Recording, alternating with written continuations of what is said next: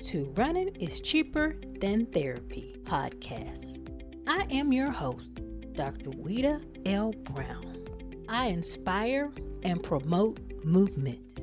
I explain how running adds to life from a mental wholeness aspect, how obstacles can be overcome in life to make it to your finish line. Welcome to Running is Cheaper Than Therapy podcast, episode 15. Today, I have the honor of having Anthony Tony Reed as my special guest. I am so proud that he agreed to let me interview him for my podcast. Anthony Tony Reed has fused 30 plus years of marathon coaching 25 plus years of project management strategies to motivate multi generational global teams through difficult projects. His area of expertise is implementing multi million dollar international business projects. He is the co founder and executive director of the National Black Marathon Association, NBMA and CEO of the Caribbean Endurance Corporation. He is the organizer of the Five Island Challenge Marathon and Half Marathon. He's been featured quoted in the Wall Street Journal, Dallas Morning News, Runner's World, USA Today, Ebony, Southern Living, and the Journal of Accountancy. His latest book, an autobiography, is from the road race to the rat race. Essays from a black executive marathoner. He holds two graduate degrees, management and accounting, and two undergraduate degrees, management and mathematics.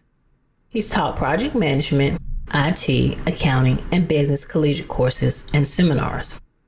He's authored six books and over 50 business, leadership, and technical articles. He is a certified running coach and National Black Distance Running Hall of Fame inductee. He is one of about 50 people in the world who's completed the marathon hat trick. One of 50 people in the entire world. The hat trick is at least 100 marathons, a marathon on all seven continents, a marathon in each of the 50 states. This is quite an impressive feat.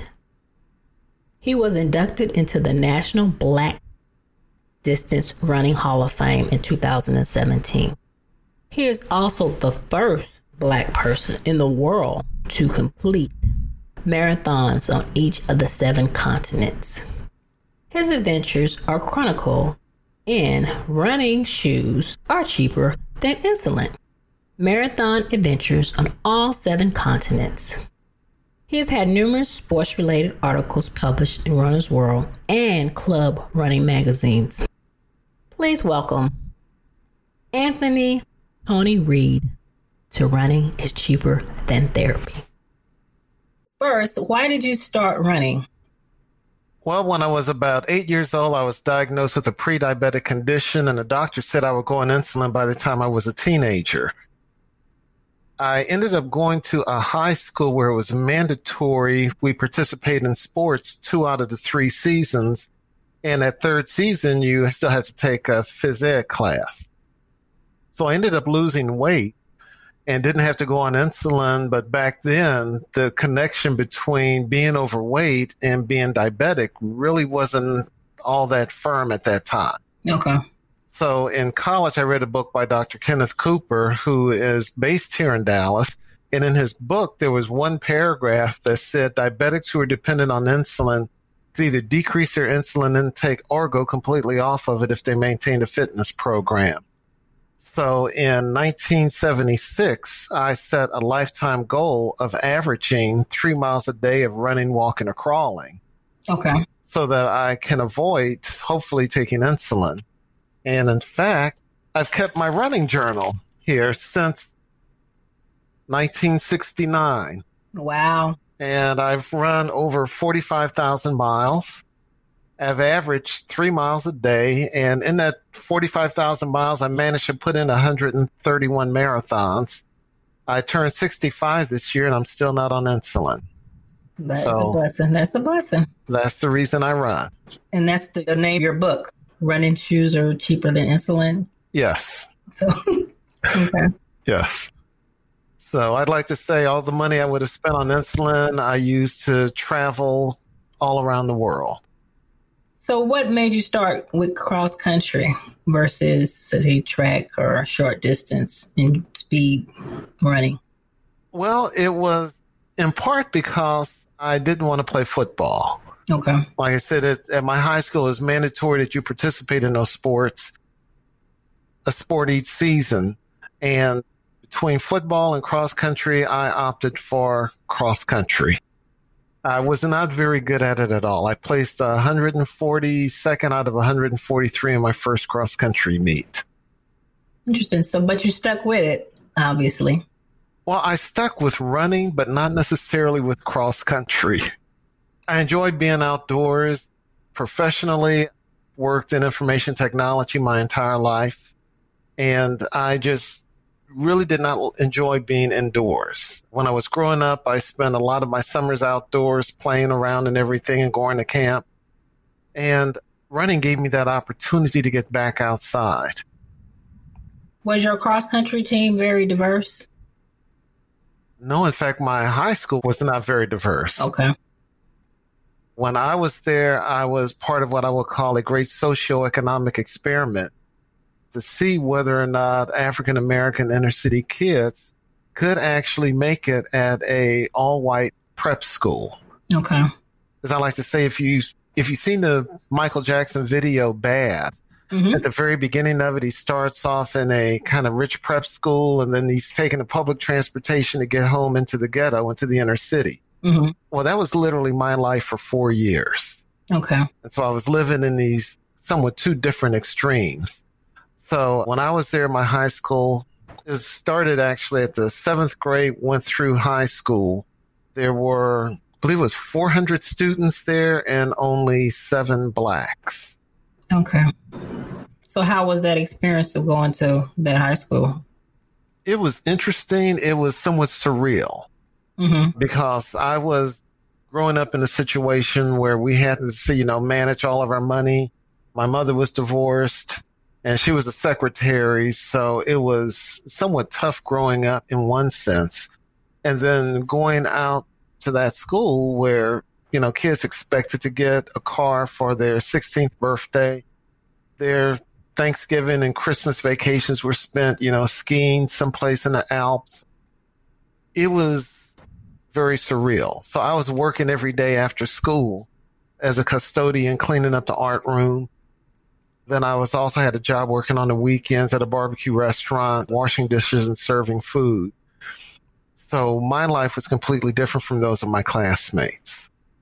So how did you have time to manage your schoolwork and doing your jobs and cross country? I simply didn't have a social life. There was no time for anything other than studying, working, eating and sleeping.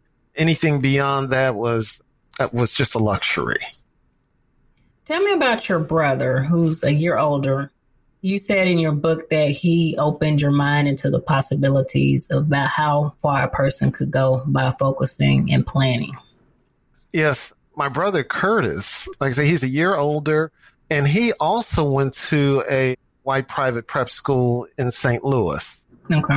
It was different than the one that I went to. I didn't want to go to his school because I got tired of being known as Curtis's little brother going all the way through middle school, you know, going through elementary and middle school. So I purposely chose to go to his rival. Okay. but the fact that he was making it in this elite prep school kind of motivated me. I didn't want to be the one that dropped out. Okay. And I never heard him complain about anything during those four years. You know, but he hung in there, so therefore I hung in there in the summer of 1976, sorry, 1978, he decided he wanted to ride his bicycle from St. Louis, Missouri. He was actually trying to go all the way up to Alaska. So just by himself, in his bicycle, mm-hmm. and uh, he made it all the way up to Vancouver, Canada. He had ridden total during a trip about 7,200 miles. And I thought to myself, if he can get on a bicycle and go on this long bicycle trip, and then a couple of years later, he decided that he wanted to go to Africa. Okay. He, so he joined the Peace Corps, went to Tunisia, stayed there for I think about 18 months where he learned to speak Arabic fluently. Hmm. Then he ended up getting kind of contracts between the US government and quasi governmental agencies. And he basically lived in Africa for 18 years, where he learned to speak Arabic, French, Portuguese, and Swahili all fluently. He lived in Tunisia, Niger, Mali, Guinea Bissau. Can't remember the other countries. So for me to look at the fact that we were basically two little black kids in the ghetto, to go from that to living and traveling all around the world. So I always kind of looked up to him and still do. You know, so I said, you know, if he can live in Africa for 18 years, I shouldn't have any problems at all on a two week trip to China or a two week trip down to Antarctica. That's true. So, what gave you both the determination to drive? What made him get up one day and decide I'm going to ride my bike to Vancouver? Sometimes I think it's from one from the high schools that we went to. We were exposed to a lot of different things that I think a lot of black kids were not exposed to. Our mother got us involved in collecting postage stamps, for example, from all around the world. Uh, so you're looking at two little kids in the ghetto in the inner city in 1960s collecting these stamps. And at that time, a lot of African nations, for example, were gaining their independence.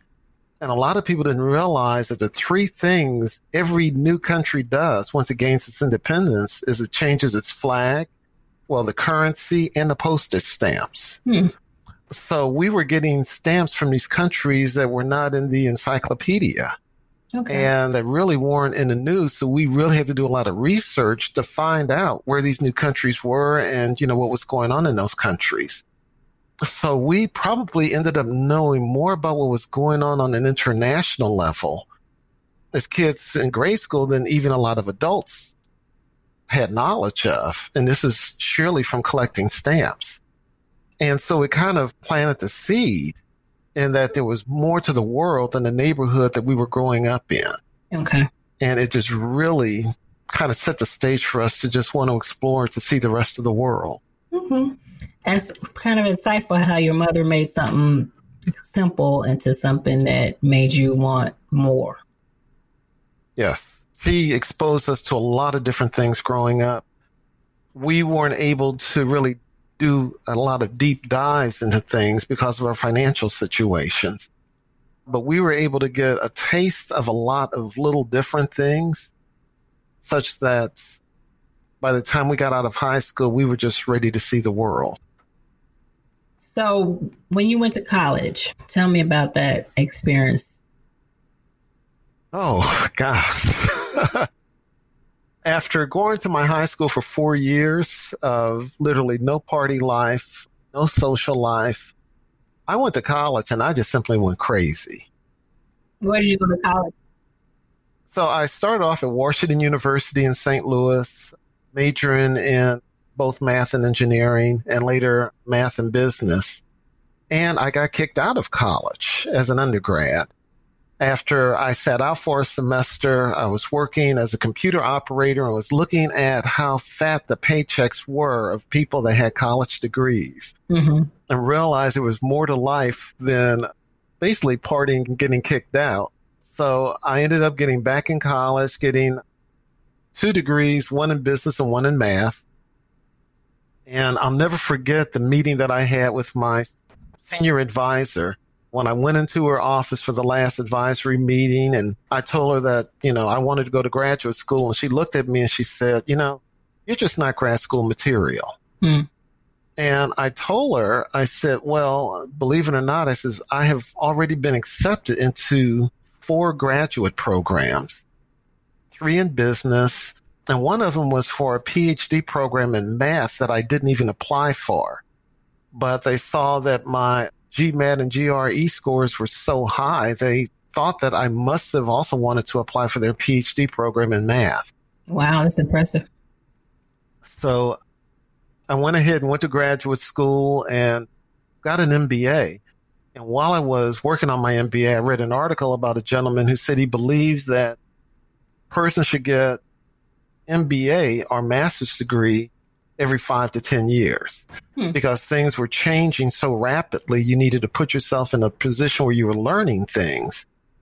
And instead of always kind of dictating to other people. So I kind of let that be, again, one of my lifetime objectives. So every four or five years, I ended up getting a professional certification or another degree.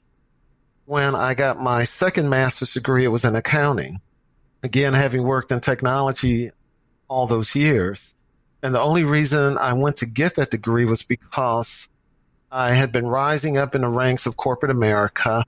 And I noticed people didn't believe that an African American had managed multi-million dollar international projects. That wasn't a challenge with my white counterparts. They can go into an interview and say that, yeah, you know, they did all this management and people would take them for their word. But in my situation, that rarely happened. That's true. Every company I worked in from 1976 to the time I retired, I was either the first African American in information technology the highest ranking black in information technology or the highest ranking black in the entire company. And this includes Fortune 500 companies such as Texas Instruments and even Frito Lay. So I went back to college to get this master's in accounting just to prove that I had the knowledge to manage multi-million dollar projects and multi-million dollar budgets. While I was working on my master's degree in accounting, number of students attending the classes shrank dramatically from the first two accounting classes till we got to the advanced accounting classes. The class sizes went from two to 300 students down to just anywhere from 10 to a dozen students. Mm-hmm. And in these advanced accounting classes, they were so challenging that the highest grade in the classes was typically about a 70. Wow. And the professor said that because of that, they had to grade on a curve. I remember the first night of the advanced accounting class, I was the only black in the class. The professor again told us that he had to grade on the curve and that the only way you could pass the class was by joining a study group. So during the class break, because the class met for about three hours once a week, everyone formed their study groups and I looked around and no one wanted me in their study group. Mm. So I'm faced with this, you know, situation of do I go up to the professor and complain and say, Hey, you know, I need to be in a study group. But I realized if I did that, I would be put in with a group of individuals who didn't want me there. I thought, well, I could drop the class and try to take it another semester. But I realized that this is something that was probably going to happen for all the advanced classes, or I could change, basically change my major. But there's a saying that if you throw me to the wolves, I'll come back leading the pack. Okay. So I decided to kind of get revenge on the entire class. So what did you do? I broke the curve. Okay. I studied by myself and took the first exam. And we came back the next week, and I remember the professor stood in front of the class and he said, Something kind of interesting happened. And he says, I'm not going to be able to grade on a curve someone scored like a 93 or 94 and the next highest grade was a 70. And so because of that, he couldn't grade on a curve. Now in grad school, anything below a B is considered failing. Mm-hmm. In fact, if I remember correctly, you could not get more than two C's in graduate school. If you did, you got kicked out. So the professor handed out the papers and he got to me and he just kind of smiled. He handed me this paper that had a 90 on it. So I was the only person in the class who passed and literally the entire class failed.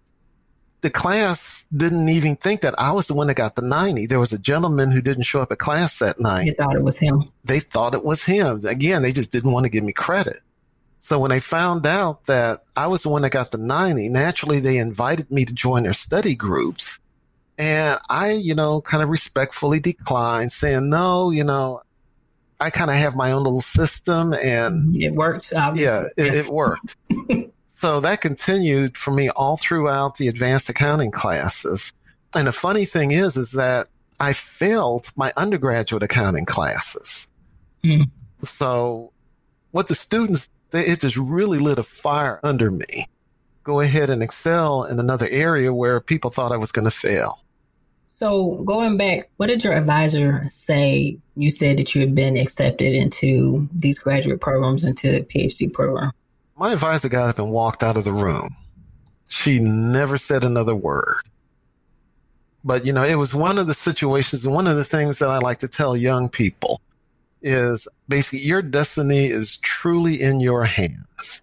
When you go to college, you have a responsibility to read that college catalog, to know everything you need to do to get out of college.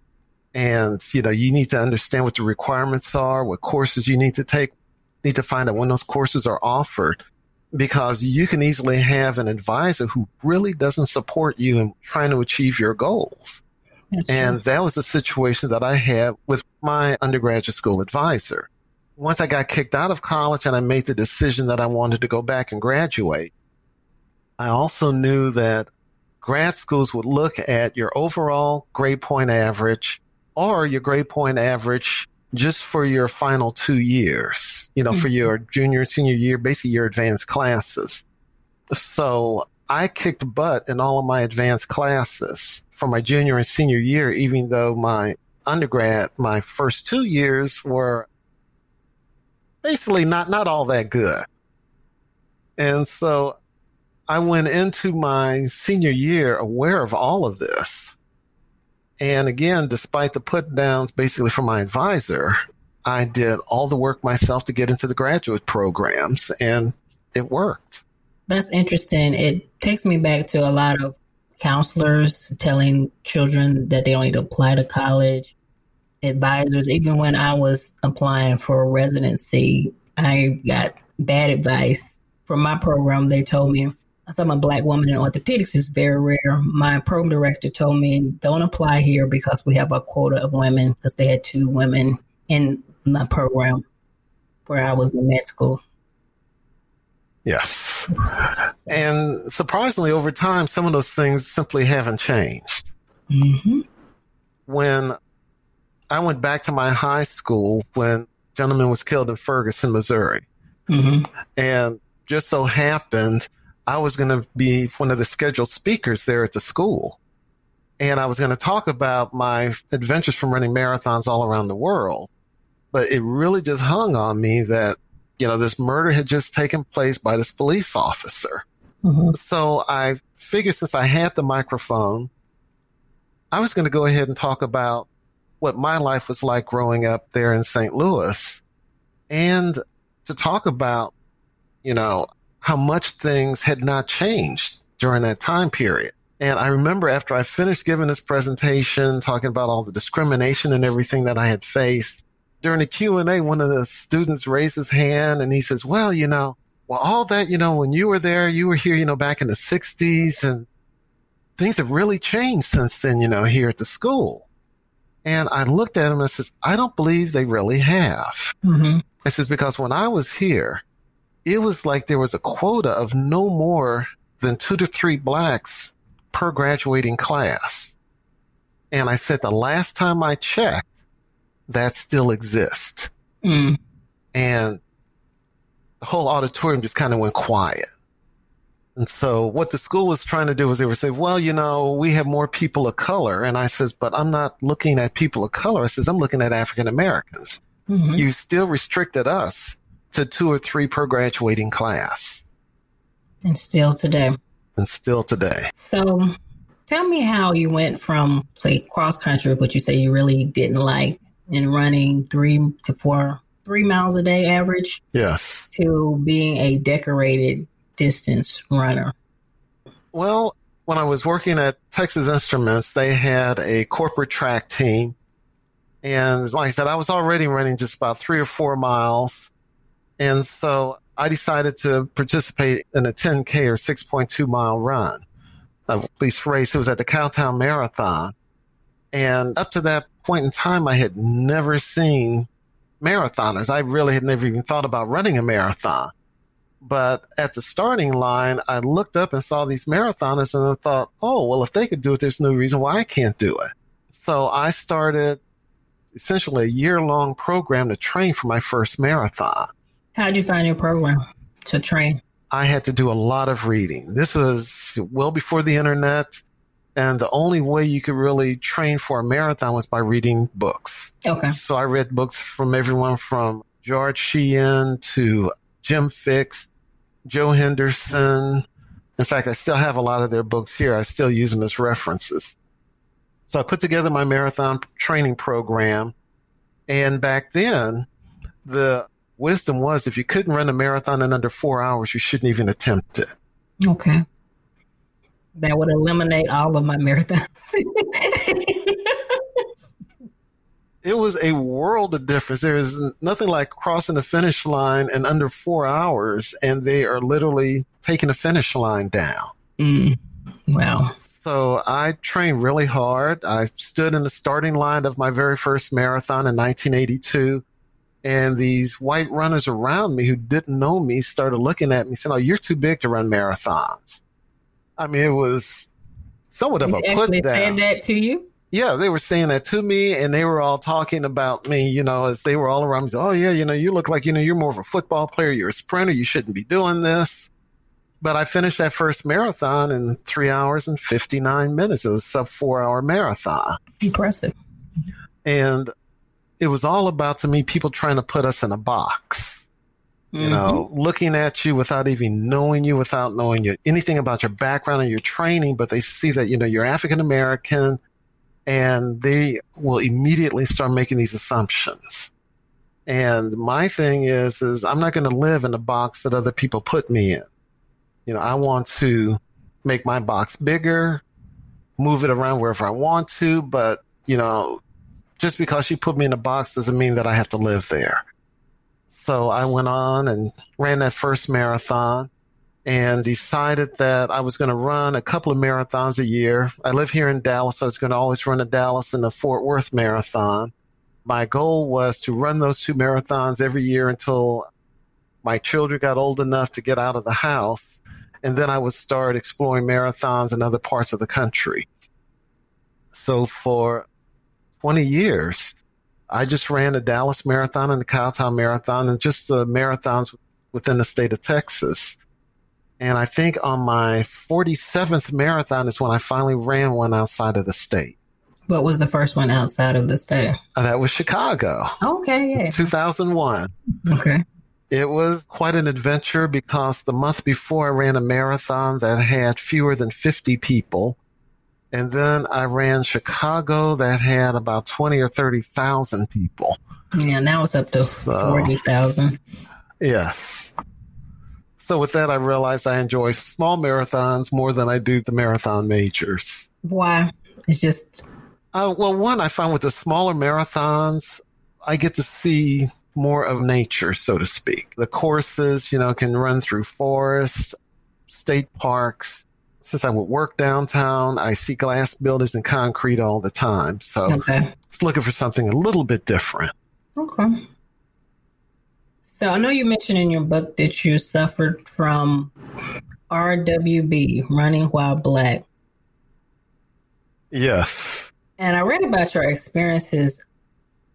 We all know about the unfortunate killing of Ahmaud Arbery, but it's things that we have to think about that other people don't think about. And I also heard, even from the triathlon community, just riding your bike in certain areas, particularly down south, and seeing Confederate flags and people like riding beside you with gas fumes just to aggravate and annoy you, which wouldn't have happened to our other counterparts. Can you tell me about some of your experiences? Oh, yes. I consider living in Dallas or the state of Texas. People say, well, how do you like Texas? I say, well, Texas is like Mississippi with oil wells.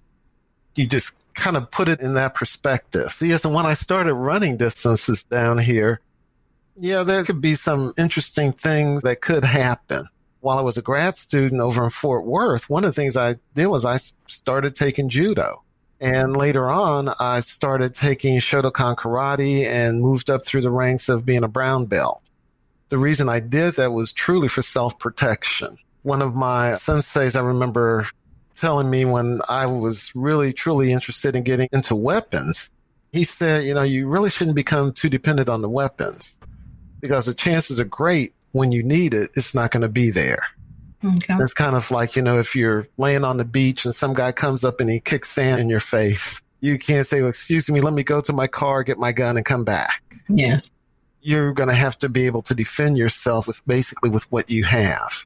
Because of the different challenges of being a distance runner, I ended up taking martial arts as a way of being able to defend myself. But yeah, people have tossed beer cans, water jugs out their car windows. I've been called the N word more than one occasion while I've been running. Folks have followed me in cars. I was running through one neighborhood and a guy even slowed down and stopped and asked me if I was lost. Mm-hmm. And I'm like, oh, no, I know exactly where I'm going. I've had quite a few interesting encounters. Fortunately, no one has ever gotten out of their car, though. In 2005, you co founded the National Black Marathon Association. Can you tell me about why and what went into incorporate the National Black Marathon Association?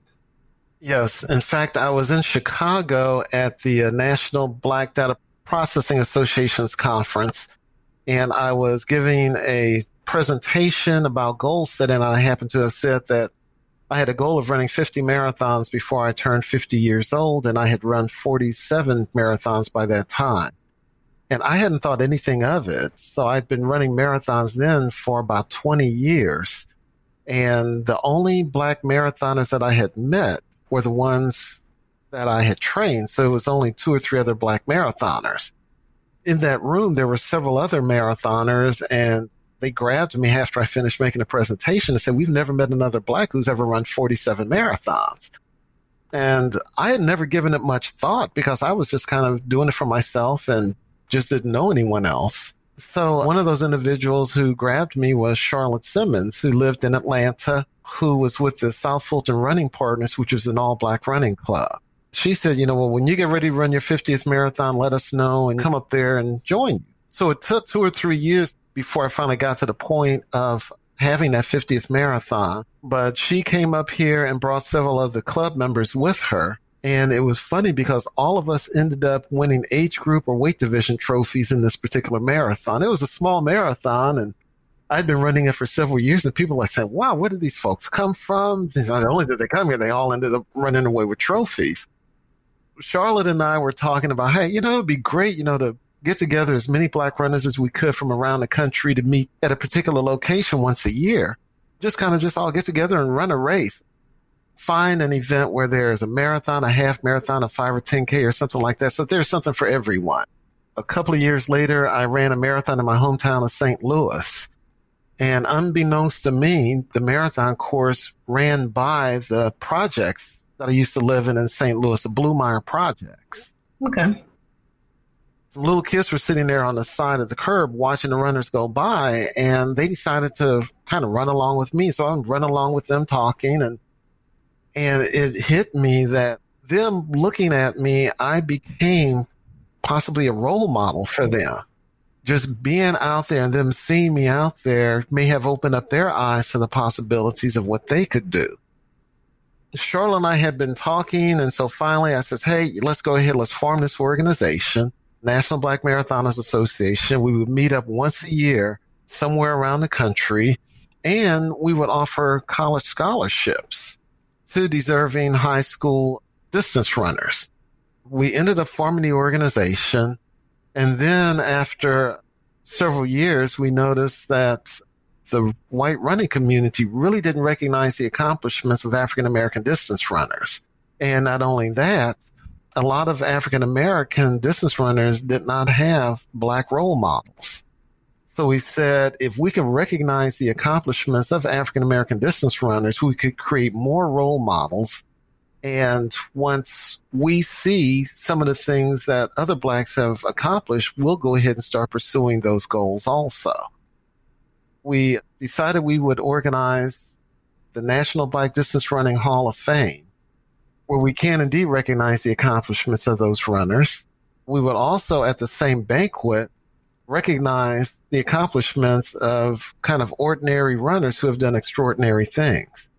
So if an individual has run marathons or half marathons in all 50 states, marathons or half marathons on all seven continents, 100 marathons or half marathons, or individuals who have qualified for and completed at least three Boston marathons, we recognize them also at the banquets, which we now have every other year.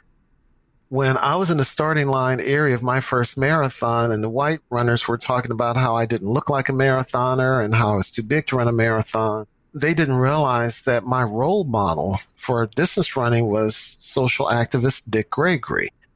He is born and raised in St. Louis. A lot of St. Louisans knew about the fact that he was an All American collegiate cross country and track runner. After reading his book and realizing that in 1976, Dick Gregory ran from LA to New York and averaged 41 miles a day. So I was telling myself if Dick Gregory can average 41 miles a day, for me doing 26.2 miles in one day is, is absolutely nothing in comparison. That's true. In comparison. Having him as a role model is what got me through that first marathon and subsequently all the others. Tell me about the time you met him when you were inducted into the National Black Distance Running Hall of Fame. Yes, we had announced well, once we created the Hall of Fame, one of the things we decided to do is that we were going to induct Dick Gregory into the Hall of Fame. Researching Dick Gregory, we also found out about his brother, Ron Gregory. So his brother, Ron Gregory, was actually faster than Dick Gregory was. So Ron Gregory actually set the national high school record in the one mile. Okay. I had spent a lot of time trying to track down Dick Gregory because one thing that we would not announce his induction into the Hall of Fame until we talked to him first. So it's like we didn't want to kind of do like some people do where they'll tweet something out and you find out as a result of the tweet. Yes. So, yes. Once we learned about his brother, we decided it would be great to induct both of them into the Hall of Fame. I was able to reach his brother, his brother Ron, and in talking with Ron, it turns out we had met when he was teaching at Soldan High School in St. Louis, and my mother was the principal secretary there. So I actually met him back in the 1960s. Okay. And from talking to him, I was able to, of course, get to Dick Gregory. It's funny to have your role model that you've had since the 1960s now we're looking at around 2015. I'm finally had an opportunity to sit down and interview Dick Gregory because he wasn't going to be able to make it to the Hall of Fame banquet, but he was going to be here in Dallas. The organization that had him there said they would give him, you know, give me five minutes of time to interview him. They set the stage up and I'm sitting there and I'm interviewing him. First of all, the first thing he did when we sat down, he tapped my knee and he says, I've heard about you and I've heard about your organization.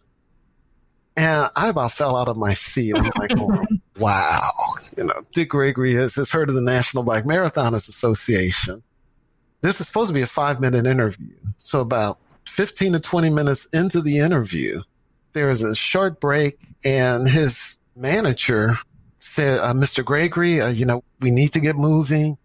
You know, we, we have these other things for you to do. We need to hurry this along. Dick Gregory returned and looked at her and he said, I'm the star. I do what I want to do. And I want to talk to this young man about my days as a distance runner.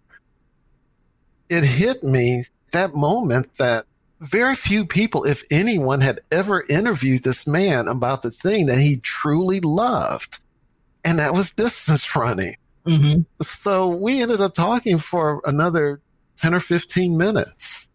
And I was amazed at the fact that distance running is what led to the integration of sports in the state of high school sports in the state of Missouri. Okay. So when he was a junior in high school, he set a state or national record for the one mile, but they refused to recognize it because it was run at a segregated track meet. Mm-hmm. So back then in the state of Missouri, white high schools and black high schools were separate yeah, they did not compete against each other. Mm-hmm. Dick Gregory was angry. So that fall, he led a walkout of the black high schools in St. Louis. And it put pressure on the superintendent of the St. Louis school district. And he said, you know, well, what can we do to get these kids back to school? And Dick Gregory said, integrate the sports. So what they didn't realize was that they weren't just integrating track and cross country. They ended up integrating all the high school sports in the state of Missouri. That is where possibly he got his activism. That's where it started. Hmm. Ironically, from distance, distance running. running. I didn't know that. Hmm. Yes. It was great interviewing him. I mean, you just say two words and he'll talk for 10 minutes. And unfortunately, a few months after that interview, he passed away.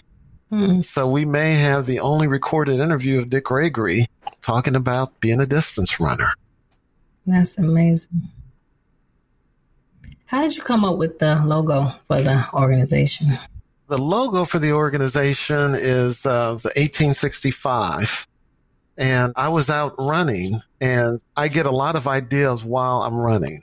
And right before I, I, went for the run, Charlene and I were talking. He says, well, you know, we've organized the National Black Marathoners Association. This was in 2004, November 2004. And we did not have a logo. So while I was running, I was thinking about what represents distance runners or racing in general. And it turns out it was a race number. So then I thought, okay, so yeah, we can have a race number with NBMA going across the top for National Black Marathoners Association. And then I started thinking about what number should appear on the bib. Growing up, I was also a Black history buff. While I was running, I was thinking of, okay, 1865. Well, that was the year of the 13th Amendment, which freed the slaves. So our logo ended up being 1865 free to run. Okay. Because when slavery was over, we were free to run any place that we wanted to. Even though the physical shackles were gone, there were a lot of mental shackles that were still left over from slavery. I always found it interesting when talking with another black person to say, Hey, you know, I'm a distance runner. The first thing they would say is, well, black people don't run distances. Yeah. And even some high school and track coaches, you know, when you talk to them, they say, well, blacks only do the sprints. They don't do the distances. That's for the Africans. And I really got to thinking about where did this whole concept come from that blacks don't run distances and kind of going back to the days of slavery. I'm just imagining a slave master trying to plant the seed in our head that we shouldn't run very far because if we knew we could run far, we would escape. Mm-hmm. So might this be where this whole concept that black people don't run distance came from? And we in turn pass it down to other generations of blacks when we say blacks don't run distances. So I really wanted to dispel that, that we are indeed free to run. We need to get that mental chain from slavery out of our minds and out of our systems. Just as when I've heard people say, well, you know, blacks aren't good in math, blacks aren't good in science, you know, blacks shouldn't go into medicine, you know, that's that's not something we're good at. And I say, you know, that is that is swim, ski, all these other myths. Right. You know, we need to really let go of those chains in 2007, you made history as the first black person in the world to complete a marathon on all seven continents. How was the experience of running on all seven continents? Wow. I know it's a lot. yeah. The one race that I'll say that really, I guess, the most pressure filled of all races for me was the Antarctica Marathon. I can imagine.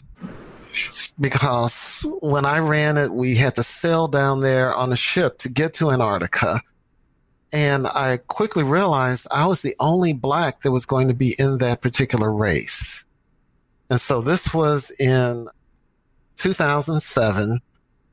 Like I said, we had organized the Black Marathoners in 2004. So I'm sailing on the ship and hundreds of members, if not maybe even a thousand from the Black Marathoners Association are all looking at kind of me going down to Antarctica. And I had never in my life met another black who had ever been to Antarctica, let alone even run in Antarctica.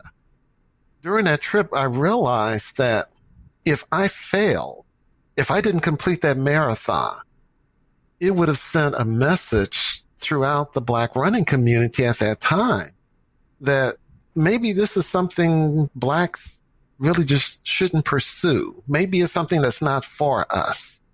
You know, maybe we can't handle the cold weather. So there was a lot of pressure, I guess, really that I had put on myself, looking at if I had failed this, the impact it may have on the future of African Americans traveling to international races. Mm-hmm. And I have to admit, even up to that point, I had not met other blacks that were traveling around the world running in different races. So there was a lot of pressure on me to finish that race. And fortunately, I was able to make it. I was in bed for about 36 hours afterwards, just trying to get warm again. But I was able to finish it. And then it was while I was down there I found out that there had not been any other blacks in the world to complete marathons on all seven continents. So eight days after I ran the marathon there in Antarctica, I ran a marathon in South America, which was my sixth continent. And I always wanted Africa to be the seventh continent. So I went ahead and made my reservations to run the Safaricom Marathon in Kenya, Okay. And so I was able to complete that marathon in June of 2007. And it took about a couple of weeks for them to verify that I was indeed the first black in the world to complete marathons on all seven continents. I was very, very happy that it was over. And in fact, several years later with the National Black Marathoners Association, because so many blacks were talking about that, hey, I want to do an international race but I don't want to do it alone. Mm-hmm. So we decided every other year, in addition to having our annual summit, we would also have an international summit as a way of, you know, encouraging blacks to go to international races. When I did the seven continents, I was the only black on the entire tour group, if not in the entire race. Mm. And I said, if I could just get three other people who knew how to play spades, I would have a even better trip. That's true. Tell me, Antarctica, how did you train for that race as far as the cold? Or you just. Well, luckily, I'm from St. Louis, my hometown. And when I played sports in high school, I played soccer, and our soccer season was actually in the winter time. Okay. Back then, I like to say before global warming, we had tons of snow during the winter time. They had to literally mark off the soccer field with crushed charcoal so you could see the lines on the field. And then when I moved down here to Texas, our winters, like right now, it's about 65 degrees outside. So it's really difficult to train in the winter.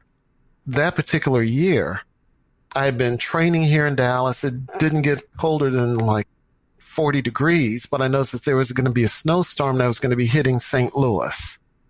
And as soon as I saw it was going to be extremely cold, lots of snow, lots of wind, I remember calling my dad and said, I'm driving up to St. Louis. So I went up there and was able to finally try out the different clothes that I might wear in Antarctica.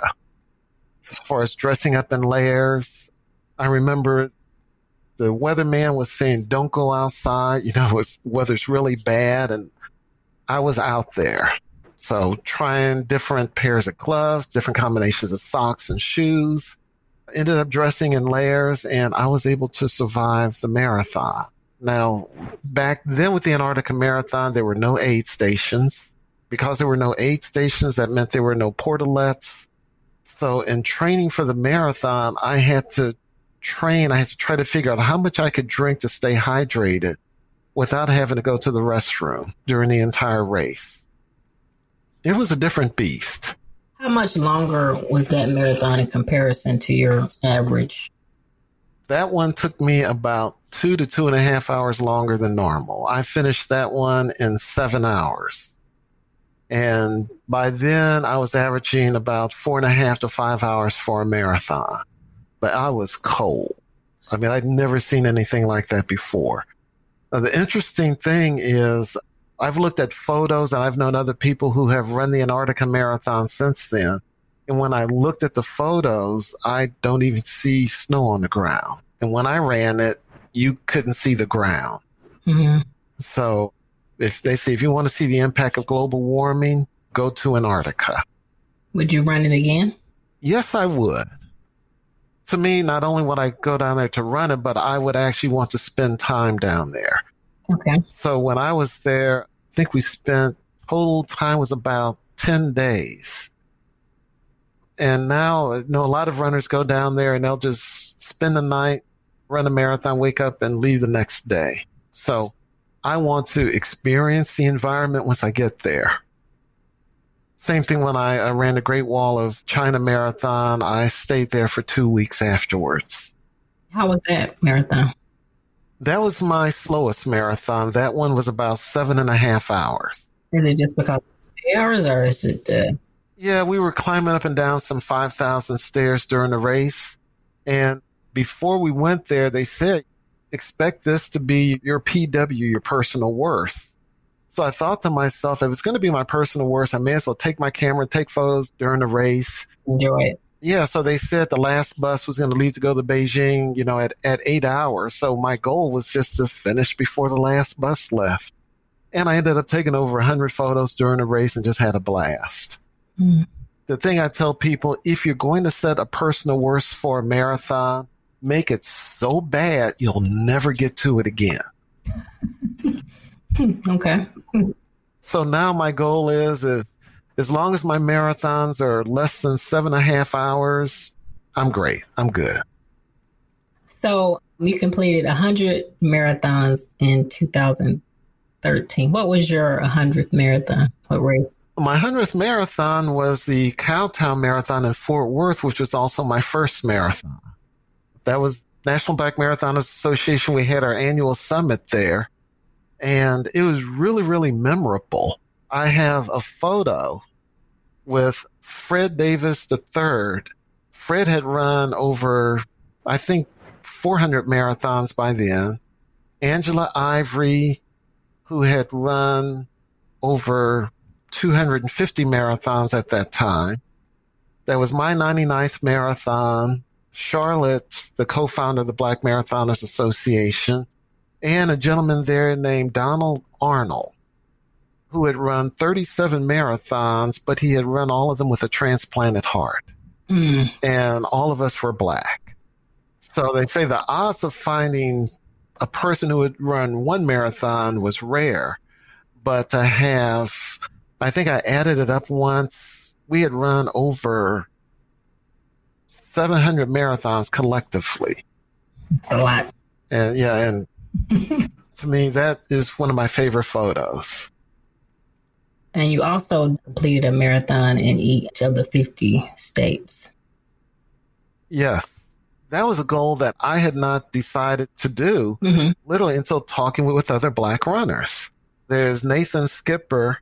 I met him and he was saying, yeah, his goal was to run a marathon in all 50 states.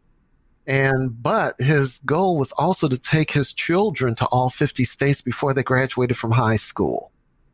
And I thought, now that is, that's really something. I mean, he's exposing his children to everything around the country. And he was able to do that with both of his sons. And Angela Ivory had also run marathons in all 50 states.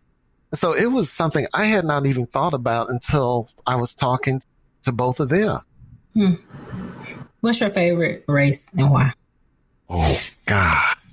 uh, so I'm on the board of directors of the Dallas Marathon, and I like to say that would be my favorite domestic marathon. Okay. My favorite international marathon would be the French Riviera Marathon.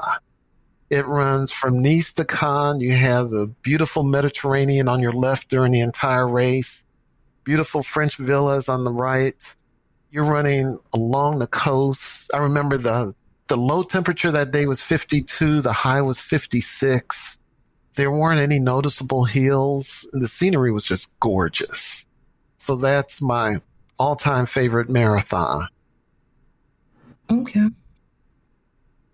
I found something interesting in your book about you learning how to do flip turns in your experience, which I've a similar problem. Well, I haven't figured it out yet. And I said I'm just going to learn how to be a better swimmer and I'll pick it up later because I can't even flip. So, but tell me about that experience. Oh, God. Yeah. So, one of my goals, again, kind of going back when I look at goals, I look at some of the goals and things that I always wanted to do growing up as a kid. You, when you grow up and you are socially, economically challenged, you just kind of have dreams. So one of my dreams was I always wanted to be able to swim a mile.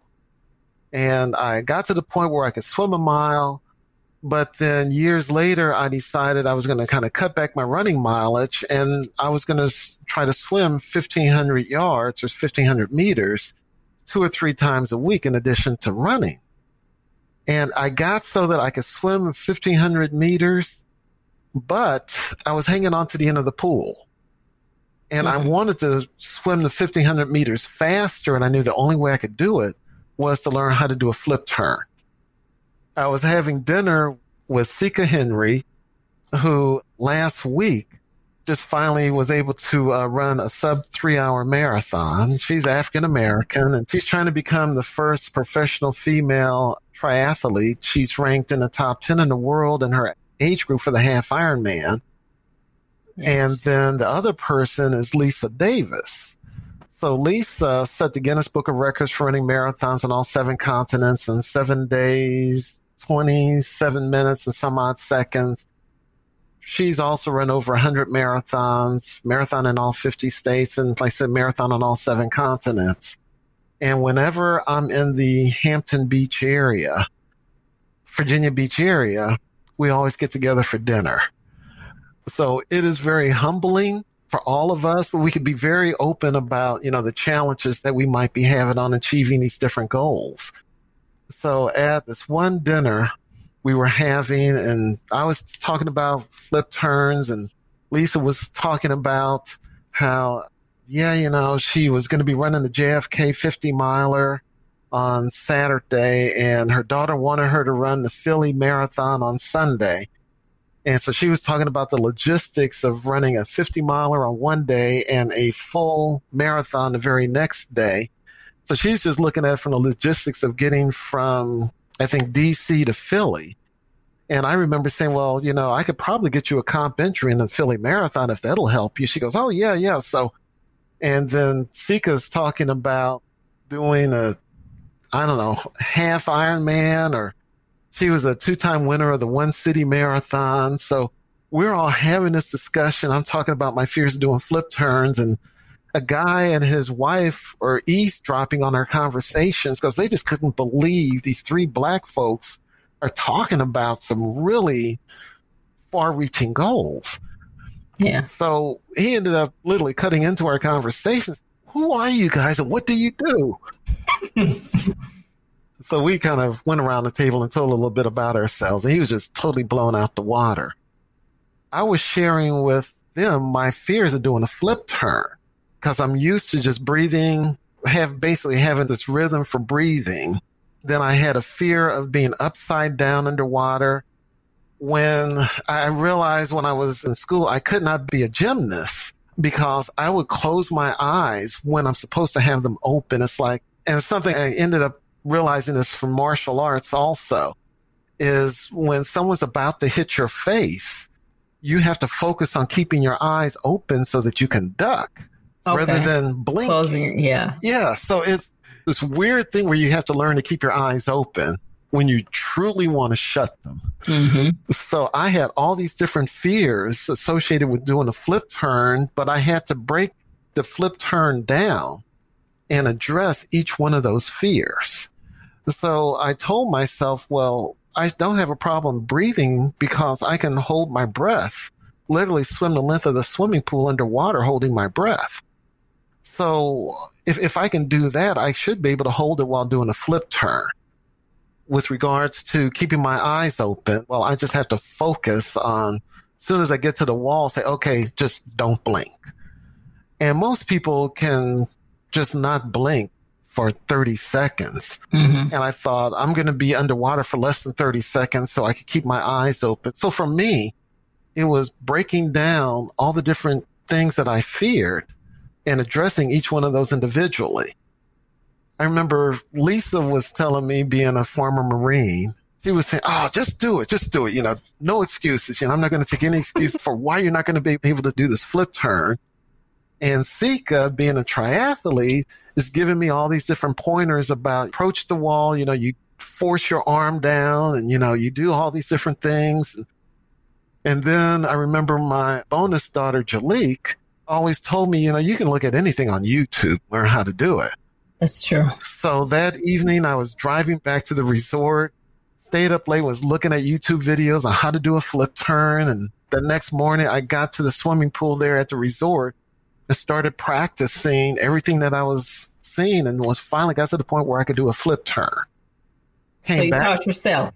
Taught myself how to do a flip turn and came back to Dallas, went to the pool that I've have been going to for months and was kind of proud of myself because I was going to be one of the cool kids in the pool now because I could do a flip turn and swam down the length of the pool, did that flip turn and sank straight down to the bottom because I was too far away from the wall. Oh, okay. So and, you couldn't uh, push off. could not push off. And came back up gasping for air. And the swim coach happened to be in the next lane. And she looked over at me. She says, Don't worry, everyone does it the first time.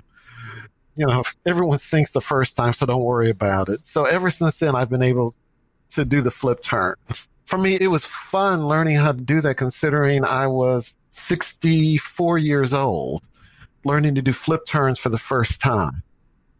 Well, I'm impressed you learned how to do it by yourself. I've tried with my coach and YouTube videos. So I'm still working on it. I just learned how to swim three years ago. So Oh, well so, congratulations. to do triathlons. So and Sika's one of my role models. So I've okay. never met her, but I I see her via social media.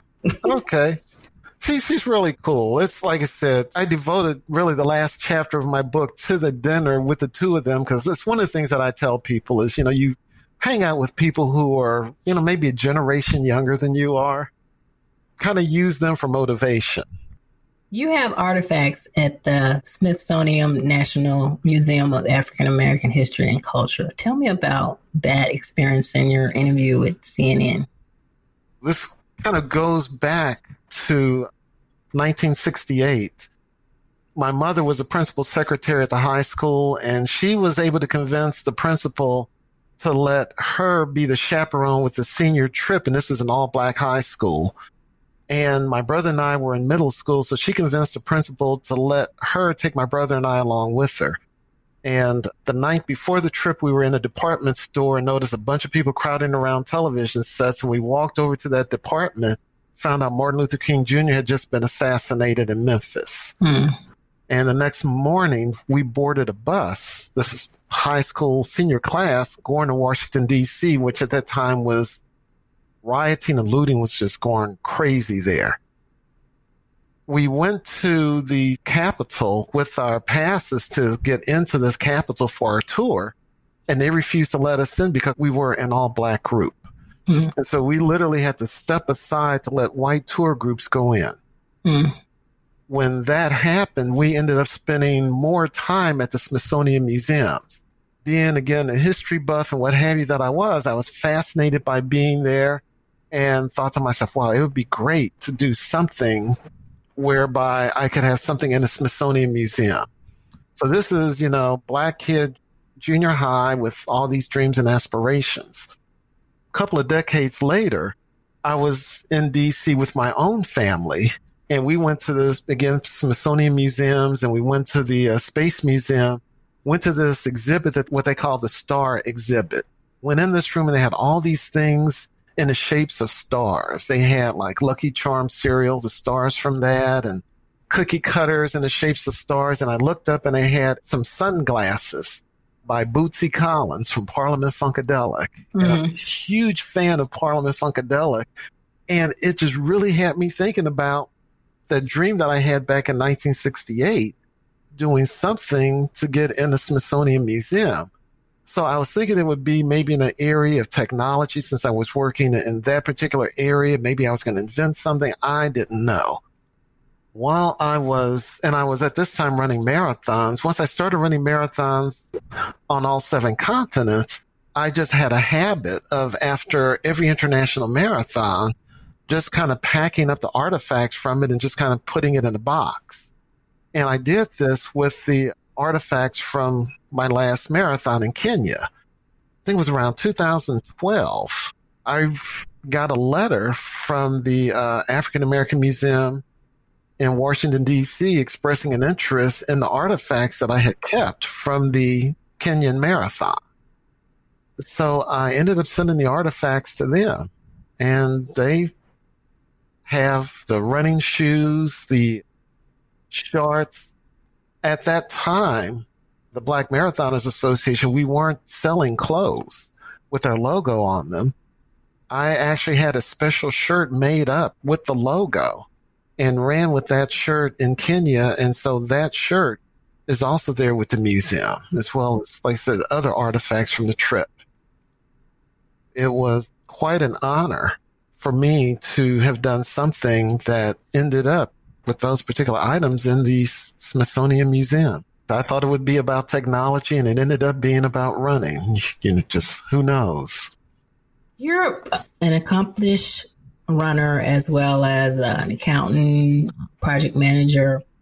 I read in your book that when you were a child, you had problems with stuttering, and I thought about President elect Joe Biden.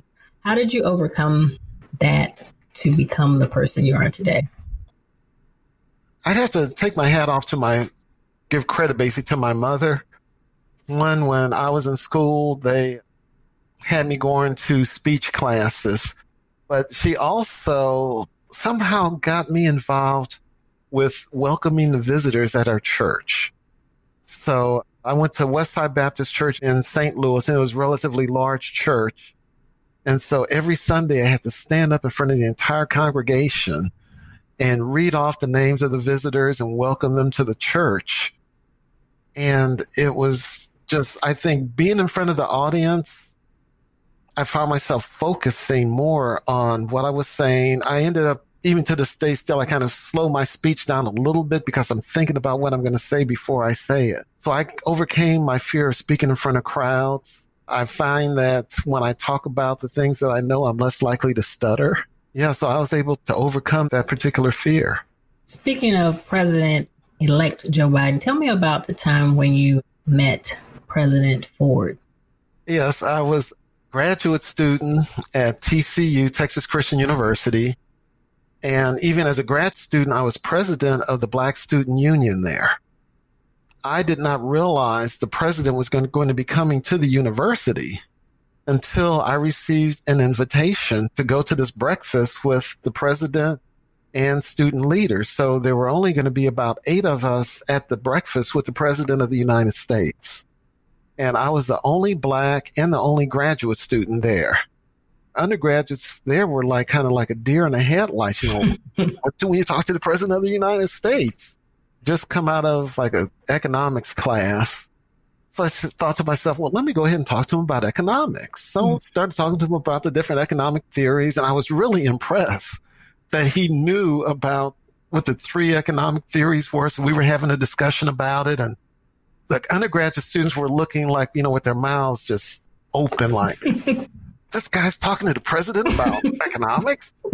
And then because earlier I mentioned that I'm a stamp collector. And so I started asking him about, you know, the different foreign countries that had just gained their independence. And it was really interesting. And the one thing that came from that is after you've had a conversation with the president of the United States, you feel like you can talk to anyone.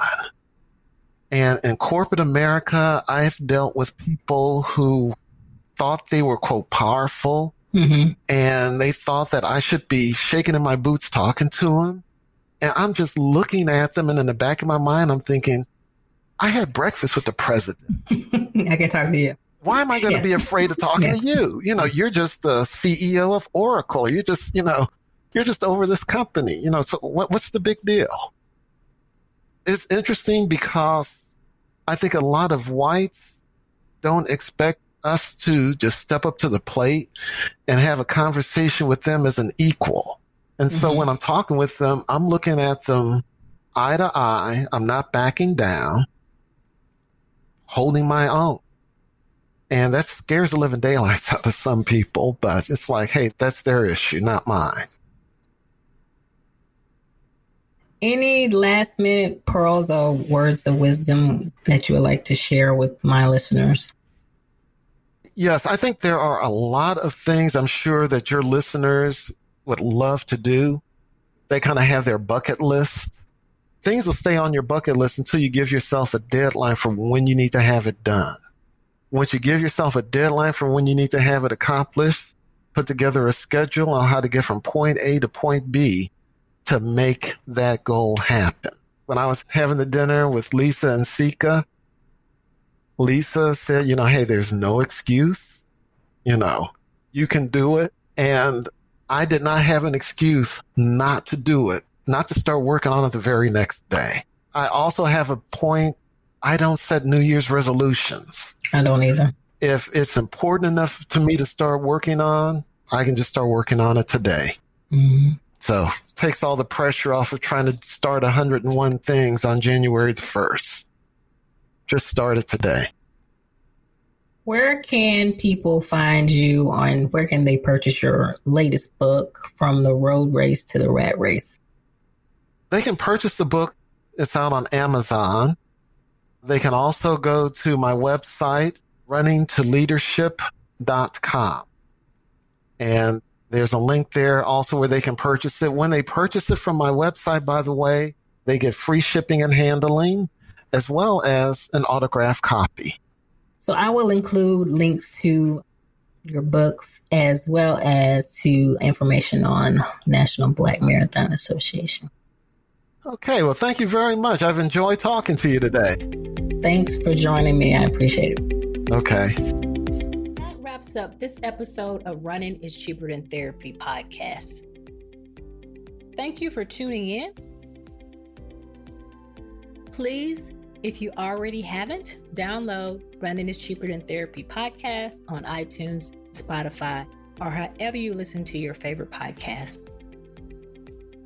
If you have any questions, comments, or possible show topics, please email Running is Cheaper Than Therapy, OLB, Omaha Love Brown at gmail.com. Again, that is Running is Cheaper Than Therapy, O as in Omaha, L as in love, B as in brown at gmail.com. Dr. Brown can also be reached via Twitter, Facebook, Instagram, and YouTube. Handle We OUI Life L I V E. We OUI Love L O V E. Again, We OUI Life L I V E. We OUI Love. Thank you, and please tune in again.